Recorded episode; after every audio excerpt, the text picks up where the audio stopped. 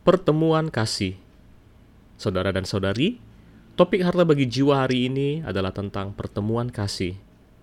Injil Yohanes mencatat tentang perjumpaan Tuhan yang secara pribadi dengan banyak orang. Seburuk apa pun situasi seseorang, saat mereka bertemu dengan Tuhan, maka akan selalu ada titik balik. Contohnya, dalam Injil Yohanes pasal 8, seorang wanita yang kedapatan berzina yang dibawa ke hadapan Tuhan. Situasinya sangatlah buruk namun hal itu sangatlah berharga, sehingga Tuhan berkata, Aku juga tidak akan menghukum engkau. Tuhan tahu bahwa dengan mengatakan demikian, itu berarti bahwa dia harus mati untuk dosa-dosa kita. Dia juga berkata, dan mulai sekarang, jangan berbuat dosa lagi. Dia benar-benar ingin memberi kita harapan yang besar. Hari ini, kita juga dapat menikmati perjumpaan kasih yang pribadi dengan Tuhan. Saya sangat menghargai Injil Yohanes karena terdapat begitu banyak pertemuan kasih yang pribadi atau wawancara dengan Tuhan. Silakan angkat tanganmu jika kamu pernah pergi untuk diwawancara. Saya yakin bahwa kamu semua yang bekerja pasti pernah mengalami wawancara. Sangatlah berharga karena Tuhan yang kekal ini yang tak terbatas memiliki pertemuan kasih yang pribadi dengan masing-masing kita. Injil Yohanes secara khusus mencatat beberapa di antaranya.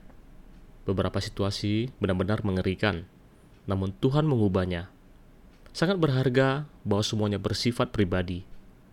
Contoh-contoh ini menunjukkan kepada kita cara menikmati perjumpaan kasih yang pribadi dengan Tuhan. Yohanes pasal 8 berbicara tentang wanita yang kedapatan berzina. Dapatkah kamu membayangkan betapa sedih dan malunya dia? Orang-orang bertanya kepada Tuhan apa yang harus dilakukan padanya. Mereka ingin melempari dia dengan batu sampai mati.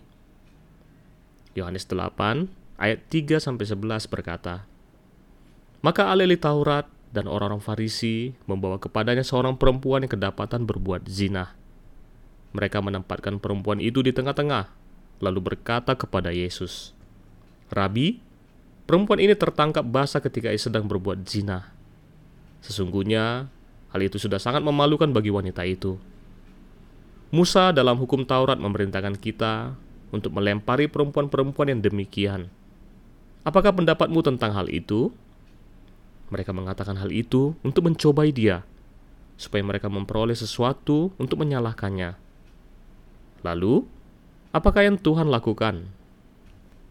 Tetapi Yesus membungkuk lalu menulis dengan jarinya di tanah. Jika kamu ingin mengetahui apa yang dia tulis, maka di masa yang akan datang, kamu dapat bertanya pada Tuhan. Menurut saya, dia akan memberitahukannya padamu. Dan ketika mereka terus-menerus bertanya kepadanya, ia pun bangkit berdiri, lalu berkata kepada mereka, Barang siapa di antara kamu tidak berdosa, hendaklah ia yang pertama melempari batu kepada perempuan itu. Lalu ia membungkuk pula dan menulis di tanah. Saya tidak tahu apa yang Tuhan tulis. Mungkin dia telah menuliskan dosa-dosa yang dilakukan orang-orang itu, atau hal-hal lain yang lebih berharga. Tapi setelah mereka mendengar perkataan itu, pergilah mereka seorang demi seorang.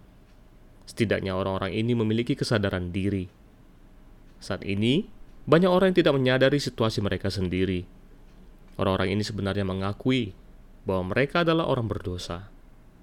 Akhirnya tinggallah Yesus seorang diri dengan perempuan itu yang tetap di tempatnya. Sebenarnya, setelah semua orang pergi, wanita itu juga bisa pergi. Namun pada saat itu dia menemukan sebuah kasih. Dia ditinggalkan sendirian dengan Tuhan.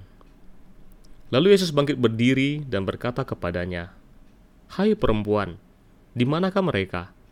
Tidak adakah seorang yang menghukum engkau?" Jawabnya, "Tidak ada, Tuhan." Dan apa yang dikatakan Tuhan selanjutnya adalah yang sangat berharga. Lalu kata Yesus, Aku pun tidak menghukum engkau, pergilah dan jangan berbuat dosa lagi mulai dari sekarang. Kita tahu akan kasih Tuhan terhadap kita, namun sulit untuk memiliki kata-kata yang lebih berharga daripada apa yang telah Tuhan katakan. Aku pun tidak menghukum engkau. Kata-kata Tuhan memberi saya penghiburan yang besar, karena saya telah menderita dengan banyak tuduhan. Tuhan tahu bahwa dengan mengatakan kata-kata ini, dia harus mati untuk dosa-dosa kita. Jika Tuhan tidak siap untuk disalibkan, maka dia tidak akan mampu mengatakannya. Tuhan mengasihi perempuan itu dan harus mati untuknya. Dia tidak menghukumnya. Dia ingin agar kita diselamatkan, bukan dihukum. Namun cara untuk kita diselamatkan yaitu dengan dia harus mati. Kalimat terakhirnya sangatlah berharga. Pergilah dan jangan berbuat dosa lagi mulai dari sekarang. Itu memberikan kita harapan yang begitu besar. Dia adalah juru selamat yang mulia. Dia mati untuk kita agar kita tidak berbuat dosa lagi. Betapa besar harapan yang diberikan kepada kita. Seharusnya kita tidak boleh berbuat dosa lagi. Saya sangat tersentuh ketika Tuhan berkata bahwa Dia tidak menghukum. Sangat berharga karena Dia mati bagi kita dan meminta kita untuk mengambil roti ini dan minum dari cawan ini